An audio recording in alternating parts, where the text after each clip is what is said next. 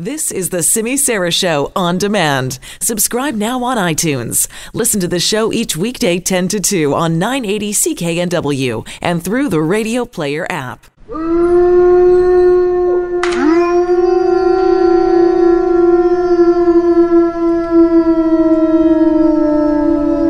Yeah, we're not making that up. Those are the actual sounds of wolves. When it comes to animals that hold a special place in myths, reality, and legend in BC, the wolf is right up there on that list. They were once common all over North America, but by the early 20th century, that was a different story. I mean, that's now changing, meaning we are having more encounters and learning more about wolves than we ever knew before. Paula Wild was working on a book about cougars when she became fascinated with wolves, which does explain her latest book, actually Mm-hmm. Return of the Wolf Conflict and Coexistence. She joins us now to talk about it. Paula, thanks so much for joining us. Oh, thanks for having me. What was it that you learned about wolves that you said, okay, that has to be my next book? Well, when I was researching cougars, I learned that when wolves were reintroduced into Yellowstone National Park, they were actually chasing cougars off their kills. And so cougars were being pushed into marginal hunting territory. And I was became intrigued by how cougars are usually solitary animals and wolves live in packs and how cooperative they are. So that that really intrigued me and I decided I needed to investigate further. Oh, you certainly did. Uh, do we have a lot of myths about wolves? Oh, there's a lot of myths. Um, one is that um, um, wolves kill too much food, like they'll kill prey indiscriminately. There's a myth that wolves will not attack, a healthy wolf will not attack a human. There's myths that um, wolves howl at the moon. Uh, none of those are really true. Wait a minute. Are you saying wolves will attack a healthy human? Oh, yes, they will. Um, and Well, this isn't making me feel very good about this. Well, it's not something you really have to worry about. In the last 100 years, there's probably been four human deaths caused by wolves. And the, the reason there's been so few is because for most of that time there were very few wolves. But now changes to legislation and understanding of the importance of predators in the ecosystem, wolf populations have rebounded, so interactions with humans are becoming more common.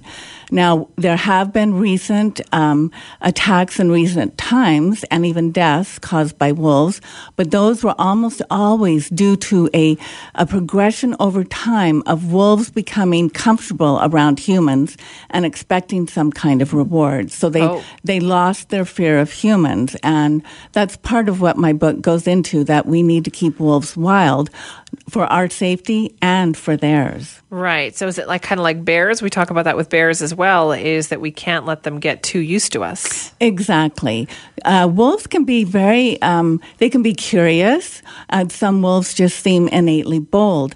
But in that case, you need to um, frighten them off, you know, yelling, waving your arms, maybe throwing some rocks. They can also be very interested in, they can be attracted to people with dogs because they see dogs as intruders into their territory or as prey. Oh. And they can also be attracted to human garbage, like if campers are not careful.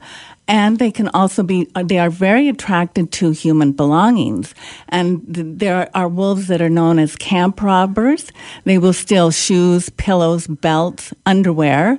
And the interesting thing is that some of these wolves have been seen carrying those same items around up to a year later.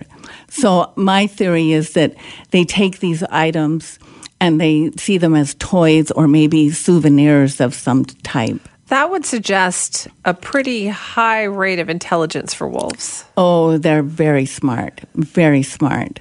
Like for years, kayakers were told, keep your food in kayaks with hard hatch covers and then it will be wolf proof.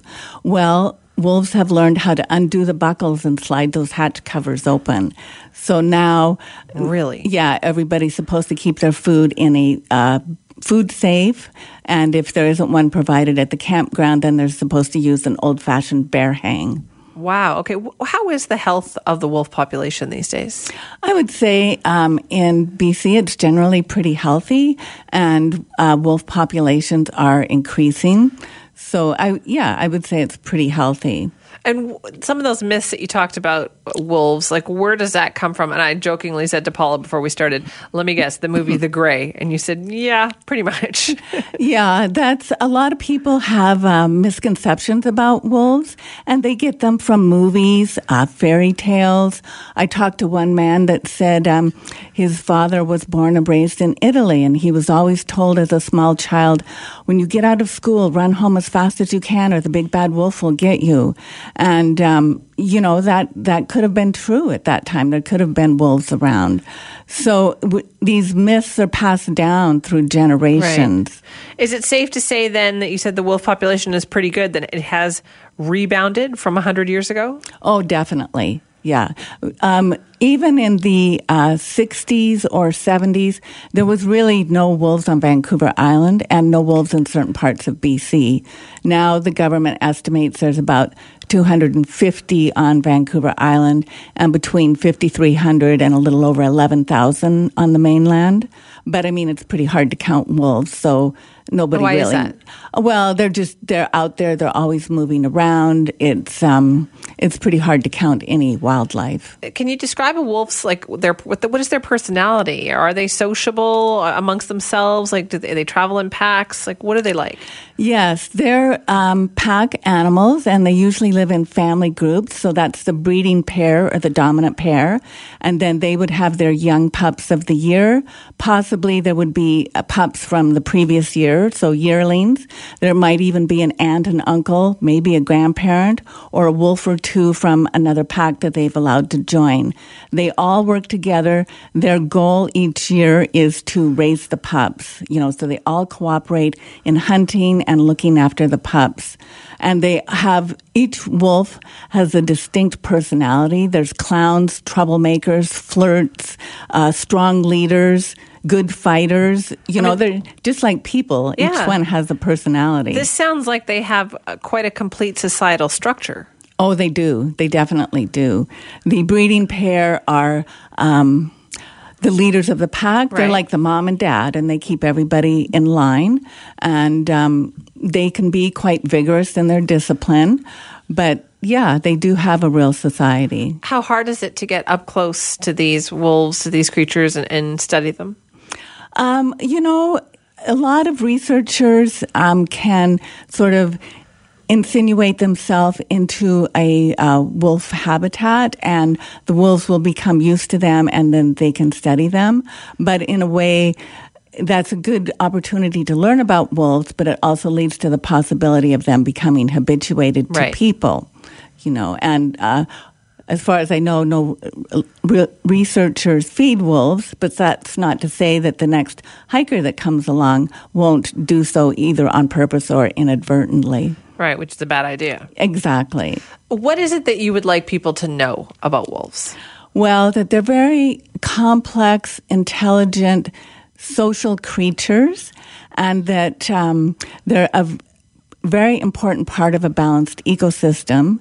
And one of the things that really surprised me was how they communicate uh, within their own species and with other creatures. Like they, they have relationships with ravens, cougars, bears, um, and it was just really fascinating to find out about those dynamics. What is their relationship with ravens?